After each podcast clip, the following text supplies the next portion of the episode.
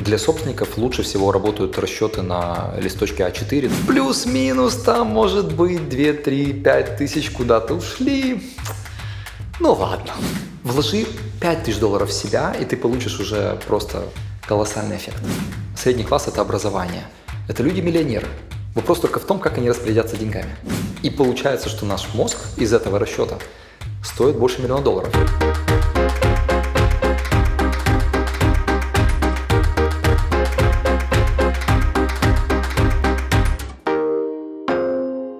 Всем привет! Это подкаст бизнес-школы Лаба «Умных любят». Меня зовут Катя Гайдут, и вы слушаете рубрику «Нам только спросить». В этом выпуске мы поговорим с экс-CEO компании «Сивита» Антоном Шулыком. Будем обсуждать, как управлять деньгами, планировать расходы, кто должен заниматься финансами в компании и как не терять деньги в бизнесе. Поехали! Антон, привет! Привет, Катя! Я хочу тебе задать очень простой, самый обычный вопрос. Ты провел 20 курсов, целых 20. Расскажи, как оно? Вот ты чувствуешь уже себя таким, знаешь, неким философом финансов или нет? Я, наверное, не заметил, когда уже получилось 20. Хотя каждый... То есть, с одной стороны, наверное, тяжело, но из-за того, что это было 3,5 года, около 3 лет, то где-то оно как-то... Вот эта история про шаг за шагом, и смотришь уже 20 курсов, и слушателям нравится, и им полезно, по крайней мере, они так говорят. И мне от этого, конечно же, радостно, что получилось... Вот там курс поменялся уже 3 раза за это время, и получилось найти формат подачи материала, который действительно заходит. Вот ты обучаешь, а сам обучаешься. Вот расскажи немножко о своем обучении, о каком-то недавнем, может быть, открытии, книгах. Во-первых, я обучаюсь, потому что, наверное, там, вплоть до последних потоков, каждый раз, подходя к каждой лекции, я все равно добавлял текущий новый опыт, я все равно делал какой-то ресерч, у меня появлялся в голове вопрос, я исследовал, то есть я постоянно что-то добавлял. У меня не было вот единой стабильной модели. Курс постоянно обновлялся. И за счет этого как бы и я находил новые грани того, что уже знаю. Из обучения, вот когда где-то с марта месяца, с начала года большой очень фокус сделал на обучение свое. И прошел одну программу по управлению в Deloitte. Очень понравилось. Топ-менеджмент крупных компаний, несколько собственников достаточно сильных. Такой интенсивный формат. Я бы сказал, что это был MBA-формат, но только из-за короны мы были все в онлайне. Вот. И кроме этого решил проинвестировать, скажем так, время и деньги в систему выполнения дел по методике GTD. И это мне тоже дало очень хороший эффект, в том числе и для того, чтобы быстрее, эффективнее разрабатывать программу. Расскажи, пожалуйста, как это управлять финансами компании? Ну вот, скажем, ты приходишь и такое, значит, это мы потратим сюда, это туда, и в итоге у нас будет столько-то прибыли. Я, на самом деле, очень сильно упрощаю, но, может быть, ты просто расскажешь, как это, что это за процесс такой? Я в основном работаю с малым и средним бизнесом.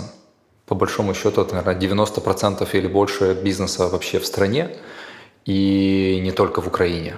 Даже в той же Европе это 60-70% ВВП, которые создаются вот этим вот малым-средним бизнесом. И я бы сказал, что в нем одно из самых главных, что ждут от человека, который управляет финансами, это отношение к деньгам как к своим собственным.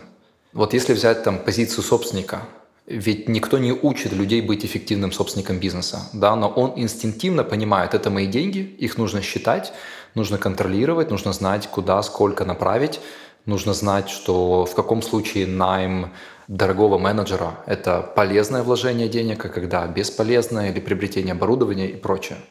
И мне кажется, что задача финансиста, который заменяет собственника в этой позиции, она именно в этом. То есть отнестись к деньгам собственника как к своим и дальше исследовать, да, и выбрать пути, следуя которым мы сможем приумножить этот капитал.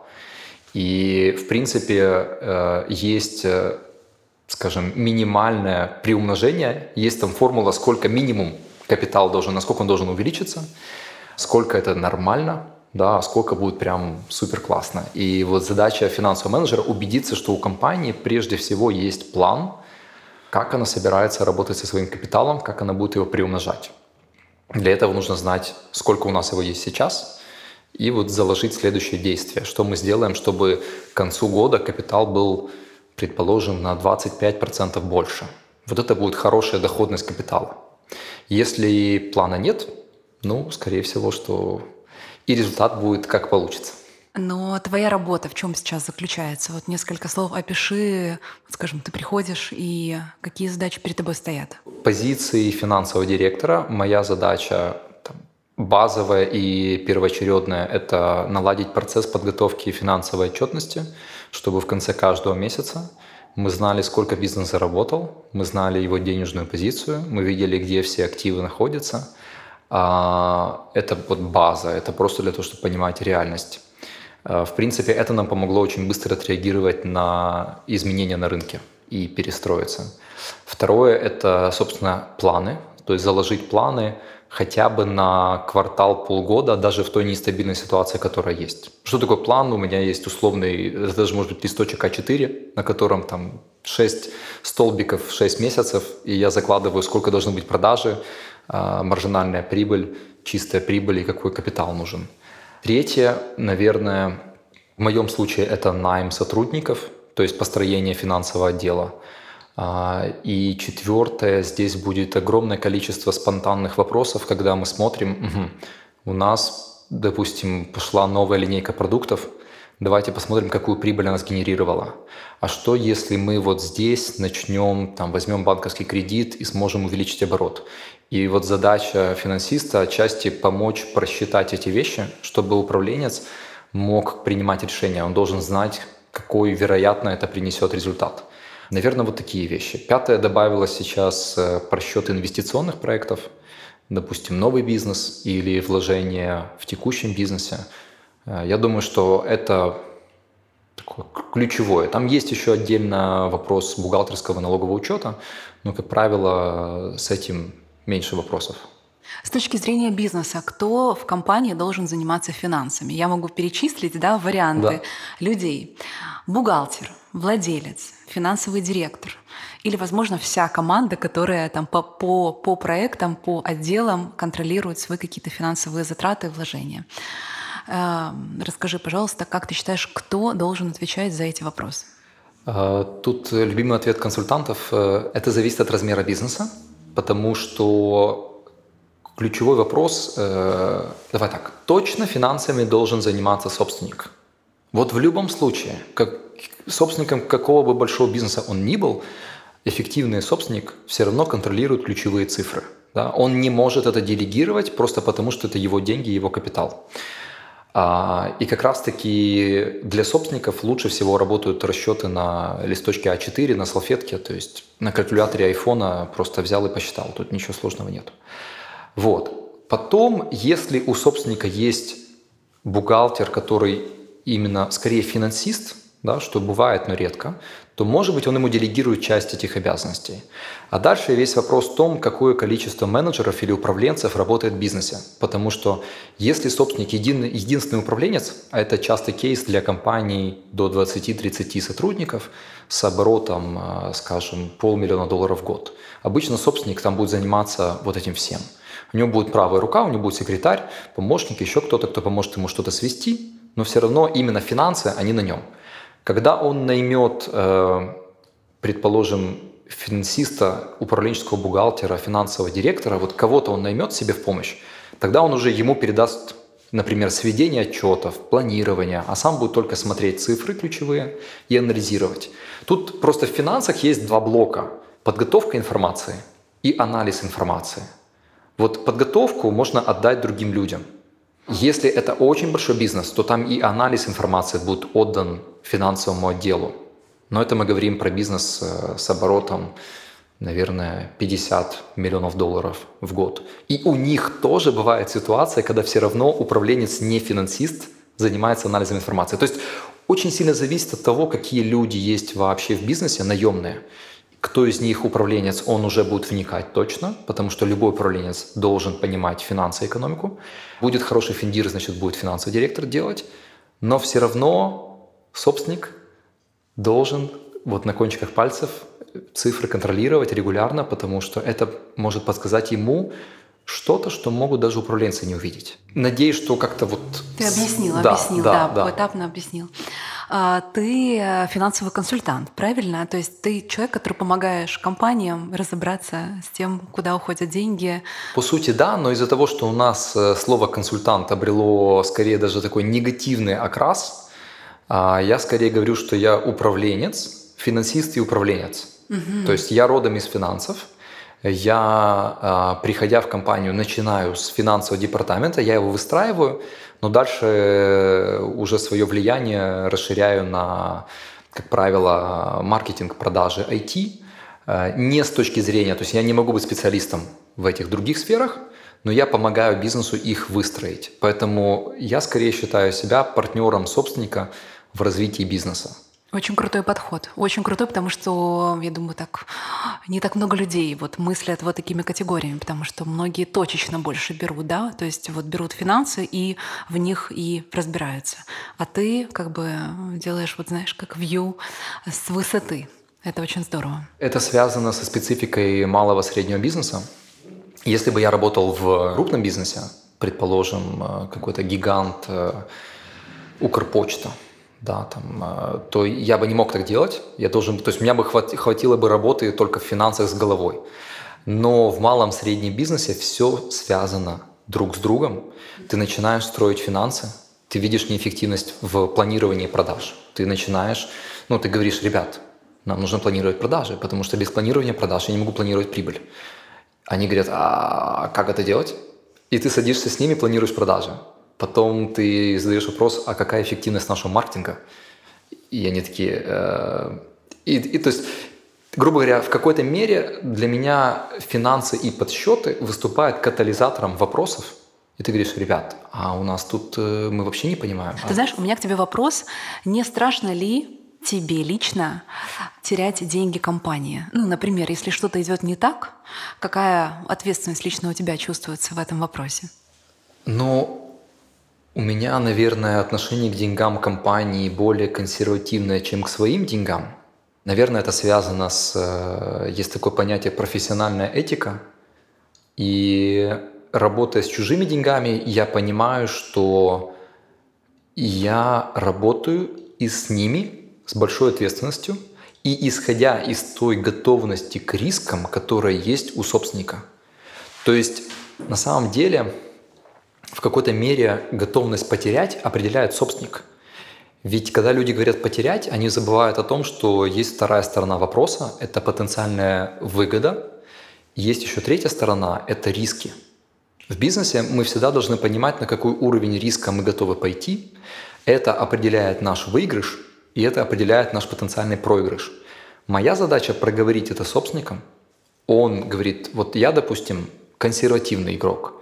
Я говорю, окей, то есть мы не делаем каких-то высокорисковых вложений, и мы работаем наверняка. А кто-то скажет, Антон, мне неинтересно, я вкладываю деньги в криптовалюту. Окей, то есть это абсолютно, это деньги собственника, это его решение. Моя задача следовать выбранному вектору. Да, моя задача спросить его, чтобы риск был осознанным, а потом следовать этому вектору. Но в принципе... Мое мнение, что в Украине проблема не в потере денег. Да, есть глупые, там есть кейсы глупых ошибок. Например, положить деньги в банк, который изначально дает нереально высокие ставки, а потом удивляться, почему он лопнул. Да, то есть, ну, как бы есть такое. Но в Украине у нас, мне кажется, проблема скорее в недозарабатывании денег. То есть мы теряем, не зарабатывая. То есть мы мыслим узко, да, не мыслим вот широко, что мы можем заработать еще больше, правильно? Как будто мы упираемся в свой потолок. Не, мы не видим деньги, которые... Это тоже, но я имел скорее в виду, что мы не видим деньги, которые под ногами. Мы их не считаем. Мы используем транспортное средство, которое... Во-первых, нужно это сдать, взять другое и подумать, вообще, может быть, его стоит купить собственность вместо того, чтобы арендовать. А там, где нужно арендовать, например, помещение под кафе, мы покупаем. Не протестировав какую-то новую точку, мы в нее вкладываем деньги в ремонт, а потом оказывается, что она вообще не приносит дохода, там нет нашего клиента. То есть мы делаем непродуманные решения, мы теряем на неправильных инвестициях, на непродуманных решениях, но большую проблему я вижу именно в отсутствии амбиций зарабатывать больше и продуманности, как зарабатывать больше. То есть вот момент, да, поработав с разными странами, с проектами в разных странах, я увидел, что у разных стран разные проблемы. И вот в Украине одна из проблем, есть характерные вещи, и одна из них, что у нас люди очень быстро останавливаются. Они доходят до объема продаж, скажем, в 300 тысяч долларов в год, покупают себе хорошую машину, квартиру, да, и как бы все хорошо. Но, друзья, это вообще, это только старт. Ты говоришь, что не хватает знаний на самом деле, да, не хватает знаний, потому что деньги под ногами, мы не знаем, мы их не видим. Где черпать эти знания? Где черпать знания о финансах? Ну, конечно, помимо твоего курса. Для этого можно просто сравнить уровень развития малого и среднего бизнеса у нас, в Европе и в Штатах, например. И кто-то может сказать, ну вот, но экономика США, она ведь совсем другая, она гораздо круче. Но я был там, я работал там, я знаю, что там точно такая же экономика. Да, покупательская способность немножко выше, но люди действительно умеют делать бизнес лучше. Со знаниями интересная ситуация. С одной стороны, сегодня тонны информации. Ну, действительно, сегодня очень много информации. С другой стороны, очень часто то, что встречается, это все одно об одном и том же.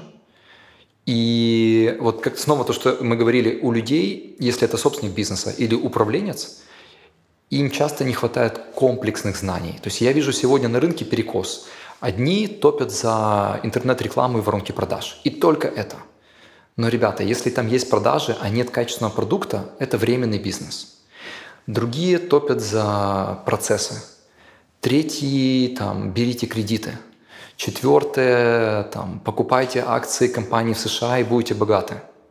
Не хватает здравого комплексного подхода к развитию бизнеса, осмыслению, что это. У меня нет единого правильного ответа, но... Единого ресурса, где эти знания почерпнуть, конечно, нет. Точно нет. Вот когда-то я общался с финансовым директором крупной компании страховой, он после этого стал там пошел в еще более крупный бизнес. Я у него тоже спросил, порекомендуйте там 3 книги. Он говорит, слушай, говорит, ну так нельзя. Ты, говорит, собираешь по чуть-чуть везде, и оно складывается в твою личную картинку. Но если попробовать взять какой-то базис, то, во-первых, я лично учился на англоязычных финансовых книгах. И могу сказать, что разница фундаментальная. Я учился на финансовом факультете. На втором или третьем курсе я прочитал книгу «Финансовый менеджмент», это был Брикхэм. У него есть огромная толстенная книга, есть краткий сборник, есть в переводе. Я ее читал, кстати, на русском языке. Вот это база для финансиста, которую я однозначно рекомендую. Ты читаешь, и ты понимаешь, что хотел сказать автор.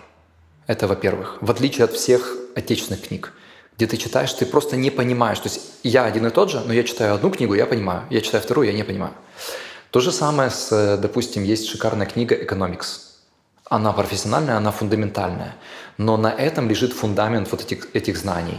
То же самое есть книга «Маркетинг-менеджмент». То есть западная литература за счет того, что они занимаются бизнесом уже больше 120 лет. Рокфеллер строил империю, это был еще 1896 год. То есть у них история бизнеса побольше, чем у нас. За счет этого есть опыт и есть авторы. Поэтому однозначно рекомендую западную литературу, какое направление ни смотрели люди. Для меня, как бы, свои знания я черпаю из конкретных людей по финансам, например. Из отечественных, если мы берем Украину, то понятным языком классно пишет Владимир Савчук, он такой, мне кажется, апологет, и Михаил Калисник. Эти авторы, у них достаточно хорошая коллекция книг, да, и они смогли достаточно неплохо передать информацию. В основном западная литература. Плюс я смотрю на бизнес-школы. Я смотрю, само собой, как бы преподавая свой курс, я собрал все то, что есть. Когда мне нужны другие предметы или даже те же финансы, я смотрю на лекторов Лаба, стараюсь пообщаться с ними, взять их курсы. Я хочу перейти к ошибкам руководителей. Расскажи, пожалуйста, какие ты видишь часто ошибки руководителей, через которые утекают деньги? Ну, если так можно сказать, да, вот происходит утечка денег. То есть они создают какие-то дыры в бизнесе, не принимая какие-то решения, и через них происходит утечка денег. Я могу привести вот так просто практические примеры. Да? Первый и самый базовый. Собственник не наладил процесс контроля денег. У него нет такого отчета, как отчет о движении денежных средств. Другими словами, он не считает, сколько денег было выдано, сколько денег получено. Это все равно, что просто оставить деньги без контроля. Очень большой риск, что кто-то что-то может взять, или просто мы что-то забудем, мы с кого-то не получим деньги и так далее. То же самое происходит, если этот отчет есть, вроде бы расходы считаем, поступления считаем, а вот склад у нас лежит, и никто его не считает.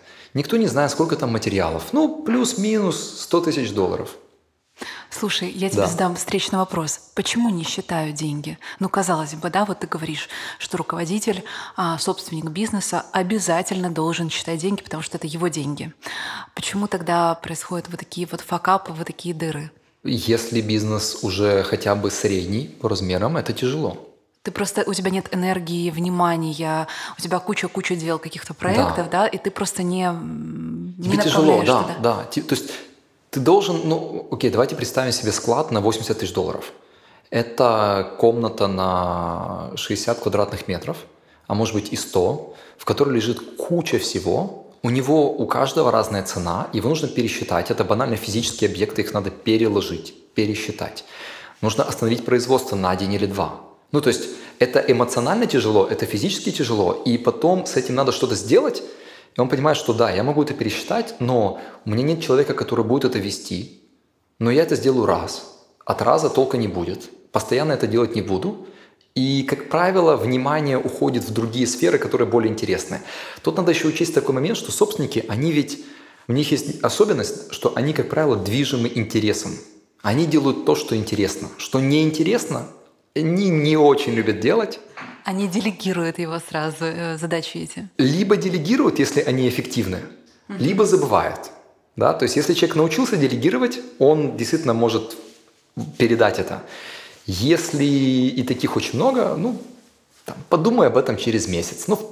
Тут же смотри, на самом деле я заметил очень простую психологическую такую картинку.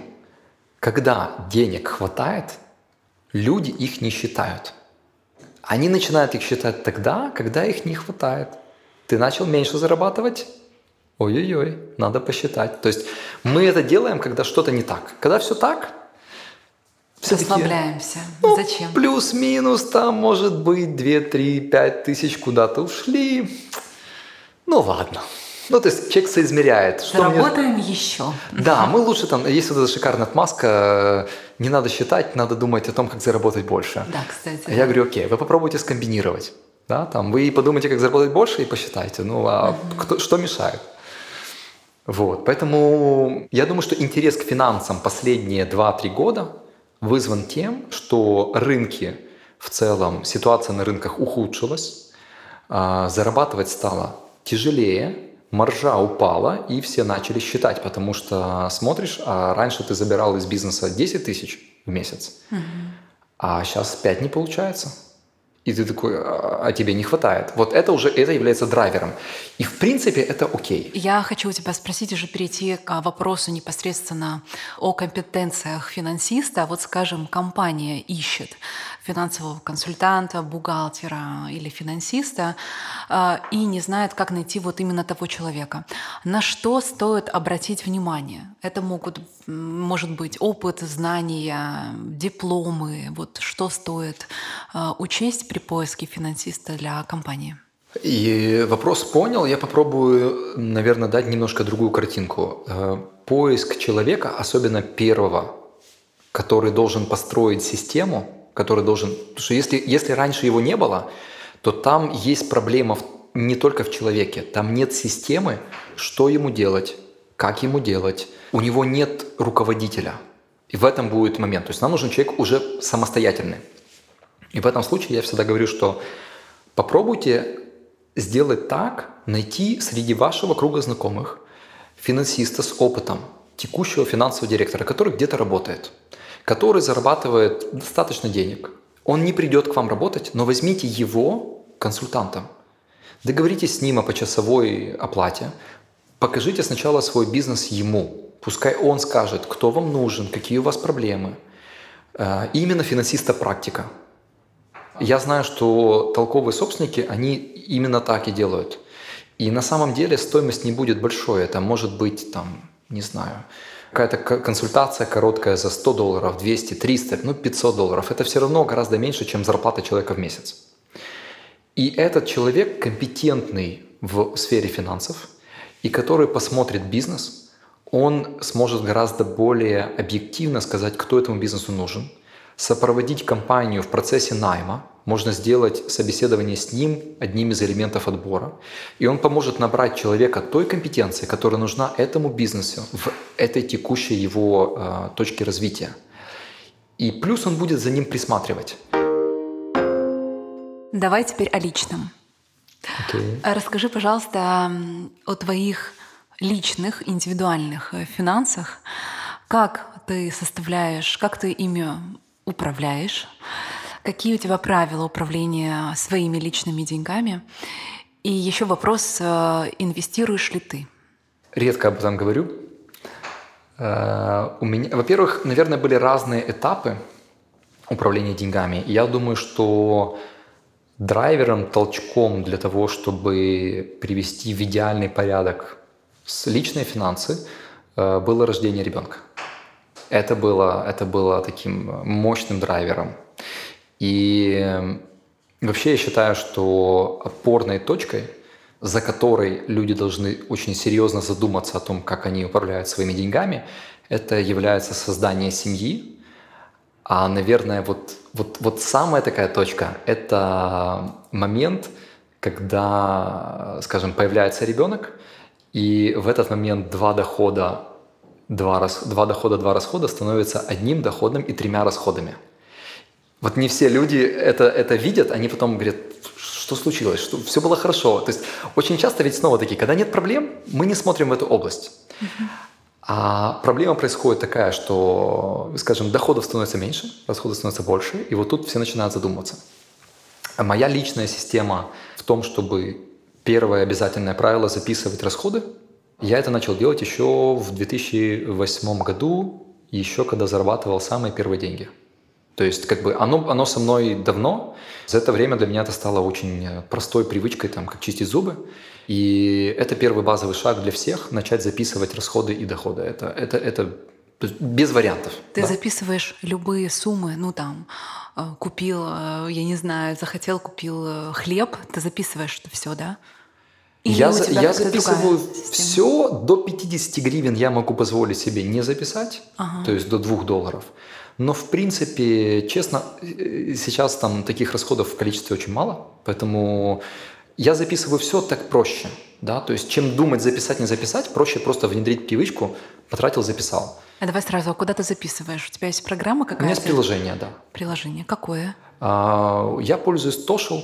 Угу. То есть, оно не самое популярное, но мне оно показалось удобным. Оно гибкое. И оно красивое. Это иностранный какой-то разработчик. Я им пользуюсь, наверное, года 4-5. Преимущество в том, что в одном приложении у тебя вся история. Да, вот в моем случае у меня есть вся история еще с 2015 года. Мне надо было недавно посмотреть, там, заплатил ли я человеку в 2015 году что-то. Я открыл приложение 2015 года. Я не уверен, что там были все расходы, да, потому что тогда я это вел как бы так, плюс-минус. Реально начал вести с где-то 2017 года. Я знаю наши средние расходы. Когда пришел карантин, когда точка неопределенности, непонятно. Допустим, мне лично там мои доходы в момент старта карантина упали на 50%. Но я точно знаю, сколько мы тратим, я знаю, какой доход у меня есть, я знаю сбережения. Мы сели с женой и говорю, смотри, все нормально, нам, в принципе, волноваться не о чем, у нас вот так, вот так, вот так. То есть это экономика, там, условно говоря, как есть экономика бизнеса, это экономика наших финансов. И хотя бы нам не нужно думать о проблеме там, финансовой. Да? То есть это уже очень сильно тебя там, упрощает жизнь. В принципе, когда-то давно для меня большим мотиватором стало наблюдение, что я тогда работал по найму, и у меня был, по сути, один источник дохода, что делает человека немножко уязвимым. И вот я в тот момент понял, что финансовая подушка – это там, очень важный фактор психологической безопасности и спокойствия. Стабильности, да. Стабильности, особенно, допустим, для меня. То есть, может быть, для каждого по-разному, но для меня наличие запаса, условно говоря, если я знаю, что я могу не работать полгода, мне как-то легче работается. И, знаешь, и творчество больше, и ты можешь на риск пойти. И поэтому и предпринимателям, и управленцам я всегда задаю один вопрос. У вас есть подушка на 6 месяцев? Именно вот берем наши текущие расходы, 6 месяцев подушка. Есть, нету? Если нету, собираем. Снова такие, там, шаг второй, да, вариантов других нету. Но смотри, подушка, как я понимаю, это отдельная подушка, где у тебя есть определенные деньги на 6 месяцев. А отложенные деньги – это отдельные отложенные деньги, правильно? Или это одно и то же? Это отложенные деньги, которые мы не трогаем. Мы их не инвестируем. Угу. Они просто есть. Да? То есть, снова такие, у людей очень часто чешутся руки куда-то деньги проинвестировать. Угу. На что я обычно говорю, ребят, спокойно. Там, условно говоря, ну хорошо, когда-то мы с Любомиром Остапьевым считали там, средний доход среднего класса в Украине. Он мне сказал цифру $3000. Вот берем $3000, умножаем на 6 месяцев, 18 тысяч. Да? 18 тысяч могут просто лежать. Ничего с ними не случится. Инфляция их съест, окей, на 2%. 2% это $360 в год, это $1 в день. Это стоит безопасности и комфорта, уверенности.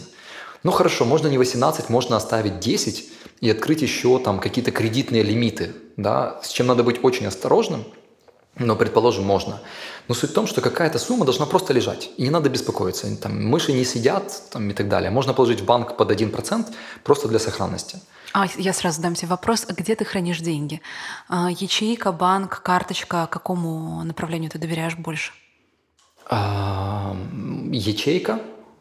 Это немножко стоит денег, но все же это какая-то... Твоя безопасность. То есть ты пришел, да, открыл и забрал. Да. Угу. Депозиты в расчете до 200 тысяч гривен в одном банке на одно лицо, и это только должны быть надежные банки.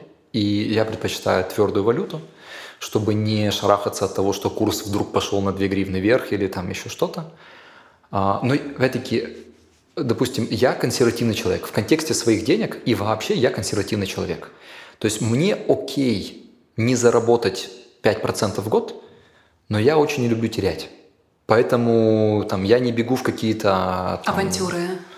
Да даже там, окей, даже просто инвестиции. Да, там, я не бегу. Вот деньги, которые там, отложены, они на что-то. Мой концепт в том, что человек, прежде чем инвестировать, должен обеспечить себе... хорошие условия жизни, которые включают в себя обучение, свое, партнера, ребенка, детей, угу, да, машина, не знаю, 1 или 2 это кому как нужно, недвижимость, качественная недвижимость, которая позволяет человеку отдыхать, наслаждаться жизнью. Недвижимость, ты имеешь в виду, это не квартира, в которой вы живете, а это квартира для сдачи или офис, да? Ты не, свое, да. Кому-то квартира, кому-то дом, у каждого там, свои приоритеты. Но я считаю, что базово человек должен сначала закрыть эти вопросы, а инвестировать нужно так называемые лишние или дополнительные деньги. Лишних не бывает, но, скажем, дополнительные деньги. Вот то, что у человека уже есть там... Есть базовая машина, есть базовое жилье. В этот момент кто-то начинает менять машину на круче.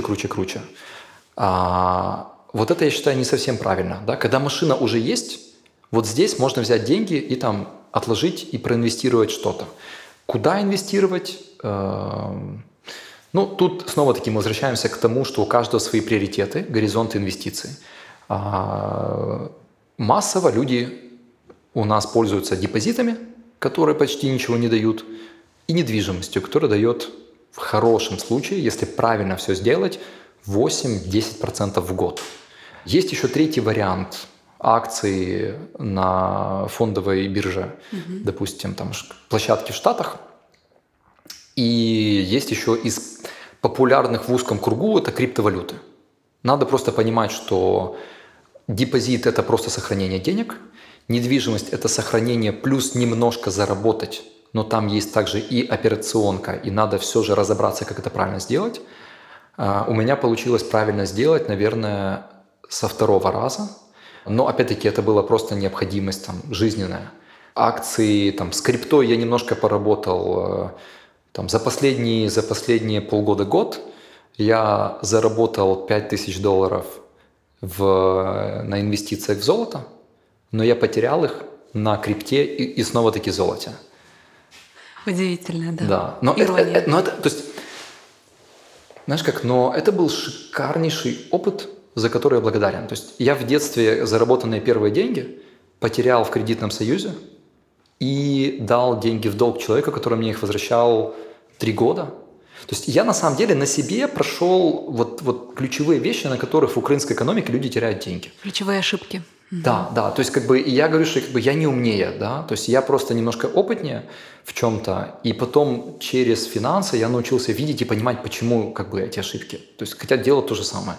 Кредитный союз – это там и лопнувшие банки – это одна тема, крипта, на которой кто-то заработал, кто-то попал – вторая тема, там, недвижимость, прочее. То есть везде можно заработать, потерять. Но я же говорю, после этого я понял, что самое выгодное вложение в сегодняшней экономике – это в себя, в профессиональное образование, в личностное образование. Потому что сегодня через доход человек может сделать гораздо более высокую доходность, чем на условной недвижимости. И я давал очень, там, вот недавно мы с человеком общались, я говорю, смотри, сколько тебе нужно заработать денег, чтобы купить квартиру, сдать ее и получить $400 в месяц? Ну, где-то $50 тысяч. А теперь, говорю, представим, что ты $50 тысяч проинвестируешь в себя, в свое образование. Насколько ты поднимешь свой доход? Вот я гарантирую больше, чем на $400. А теперь давай посмотрим, сколько будет квартира и сколько будешь ты еще работать. Да, если это молодой человек, ему там 20-30 лет еще работать. Говорит, ты представляешь окупаемость вообще? То есть она как бы... Тут вложи $5000 в себя, и ты получишь уже просто колоссальный эффект.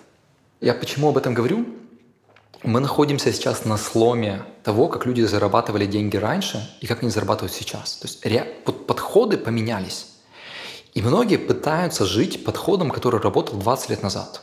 Да, он еще работает немного, но он работает для тех людей, у которых достаточно большое количество денег. Те, кто начинает свой путь, и у них, ну, что такое большое количество денег? Это, в моем понимании, хотя бы 10-20 миллионов долларов. Хотя бы, да? В этом случае они еще живут вот той эпохой. Это так называемая там эпоха капитала. Финансового капитала. Сегодня эпоха креативного капитала, интеллектуального капитала, когда ты через креатив, интеллект и команды, скажем, агрессивных в плане бизнеса молодых людей, компетентных, можешь заработать гораздо больше, чем возвратный капитал, потому что возвратный капитал ограничен. Сегодня в мире огромное количество денег, и они все гоняются за тем, чтобы заработать 8-10% годовых. Все. А когда мы говорим о человеке, у которого, там, я считаю, что у меня, грубо говоря, денег немного, их по сути нет. В контексте вот мирового капитала их нет. Соответственно, мне нужно думать о том, как через интеллект зарабатывать деньги.